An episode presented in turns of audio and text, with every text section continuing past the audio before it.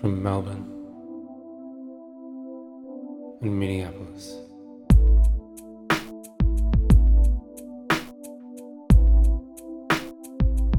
This is for Christ's sake.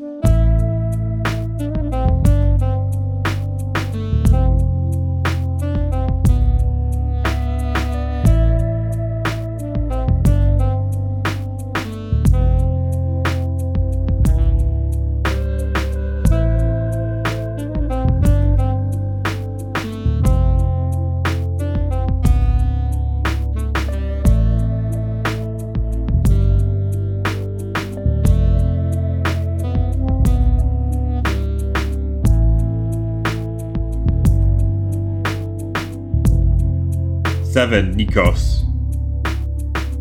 Pierce sat in his hotel room in the Istanbul Hilton. He added a word. What the fuck? Can't mess with the master. Sorry. Seven, Nikos. Pierce sat in his room in the Istanbul Hilton, thoroughly exhausted. The constant traveling had worn him down, especially the two fruitless days he had spent in Beirut.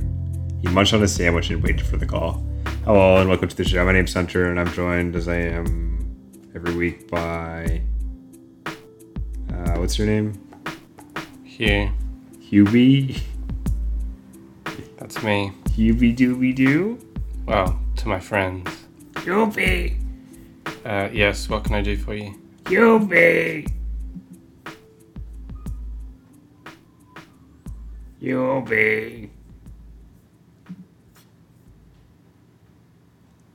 Hubie Doobie Doo! Don't worry, you'll be repaid in kind when we get to my uh, Lord Grover impressions.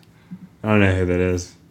Uh, I'll introduce him to you when we get to it. Okay, great. Uh, so, um, this is for Christ's sake, a podcast where we talk about the collected works of uh, my favorite author of all time, Michael Crichton. This episode, we're talking about Easy Go, chapter seven, Nikos, and uh, we're joined by our signature drinks and snacks. I got a tequila sunrise and some sun chips. What do you got here? I have a pyramid of toast and a cup of tea. Congrats, congrats. Thank you. Uh, shall we uh, get on with the chapter, or do you have some other crap you want to talk about? Um, I mean, I could chastise you again for daring to improvise uh, around the sacred text, but I think we should move on. I don't really know the part that I uh, improvised. You added the word hotel, which was not extant in the text. Well, sorry. Not sorry. The text is Pierce sat in his room, and you were like, Pierce sat in his hotel room. You want me to do it again? No, no, you got it right the subsequent reading. Oh, okay. Well, then what's the point of chastising me again? I was chastising you for daring to do it in the first place. Right. Bro, we have so many recordings of us fucking up. So, I'll have to keep that mis- the mistake in the podcast so that this part of the podcast makes sense. all right, great. so, uh, what is this? Um, Book. yeah, what's It's this book go. about? What's this book about? Uh, it's about uh, an Egyptologist who discovers um, that there may be a lost tomb that no one has found yet. And he's like, "Well, I could do the right thing and uh, tell the authorities about it, and, And uh, throw the uh, trash can through the pizzeria's uh, window. yeah, exactly. And uh, I could become a tenured professor, but that that'd be boring and not very lucrative for me. So I'm gonna not tell anyone. I'm gonna find some shady characters to help me. We're gonna steal that shit. Uh, so he initially recruits a man named Pierce. Pierce is a writer, and he takes over and becomes a criminal mastermind overnight. Yeah, kind of, kind of immediately. a little weird, but you know. and uh, and he has started uh, assembling a team, and that's where we're at, really. And shit, that's good enough, right? Good enough for me. Good enough for you. No one else is listening to this, so let's go. Let's plow on. Easy come, easy go. Hieroglyphics in a row. Red diagonally shown. The last tomb of the last pharaoh. All right. So, uh, what happens in this chapter? Uh, we meet a dude named Nikos. Pierce is in uh, Istanbul. He gets a phone call. It's Pedro, and I'm like, what? Pedro? What about Nikos? Yeah, where's Nikos? Turns out that he's a guy who changes his identity every so often Hmm. because he's a master thief. Hmm. Bit of a brute, but handsome. And he slaps women. Is that Well, the we'll get to that. We'll get to that. So, Oh, um, that's enough.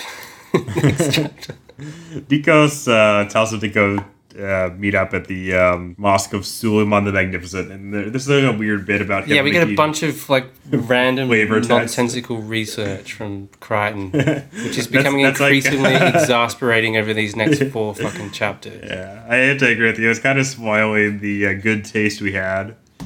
Yeah. But hopefully it, it sort of peters out after we uh, get out get through this. Yeah. Um, but apparently Suleiman the Magnificent liked to make pyramids of human skulls. I don't know if I necessarily believe that. It seems like a little bit of, uh, you know, Islamophobia, but I don't know. Mm-hmm. So the mosque kind of looks like crap, unfortunately. It looks good on the outside, but bad on the inside. Hanging out there is uh, Nikos, who's one of uh, his final like crew member.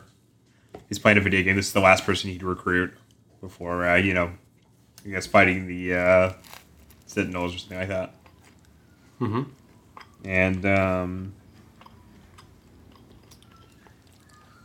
they go into a taxi. They go to the uh, bazaar, which is the. Did you know it's the second largest air, open air market in the world after Hong Kong? Did you know that, Hugh?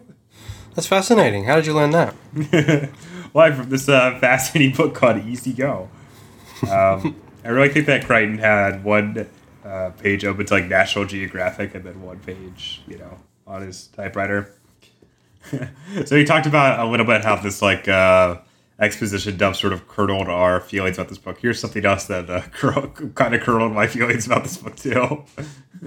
Which is that they go to um, a room that uh, Nikos has uh, acquired.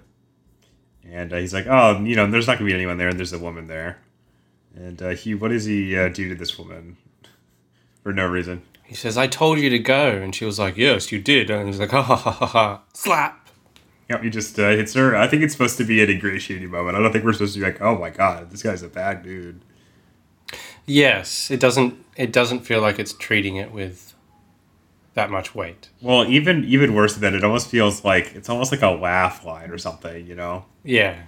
Yeah, so we get a little bit of that uh, classic um, Crichton misogyny here. Yeah, and that's that's in keeping with what Crichton has demonstrated over the past couple of novels as well, so nothing especially new. But this is the first taste of it we've had in this in this otherwise innocent novel. Yeah, that, that was pretty unpleasant. Uh, there's not really much to, uh, else to this chapter. It turns out Nikos is a thief, right? Mhm. And um, what's sort of thievy about him? Well, he's like one of the greatest thieves in the world, or something like that. Which Again, I think Crichton's kind of like, uh, you know, he's like, oh, of course he's a, he's a he's a thief. He, he beats his he beats this random woman. So, what else is he gonna do?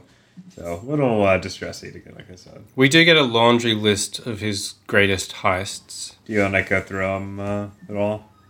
Not really, but okay. Go for it, He'd bro. stolen a Ferrari from Aga Khan in Rome just to win a $20 bet. He'd stolen the Golden Lions from the Venice Film Festival. That's our realm. Wonder which um, wonder which year it was. And he stole, get this, four of that scum painter Rembrandt's paintings. The one that Pierce detests so much. As well as three Copleys during a, vis- a brief visit to Boston. And two Giorgione. Giorgio. Mm. So he's stolen a bunch of shit. Yep, yep. Got the long and the short of it. Let's emphasize the short of it this week. and move on. Yeah, it was kind of kind of a thin chapter. Not, not very pleasant. Cool.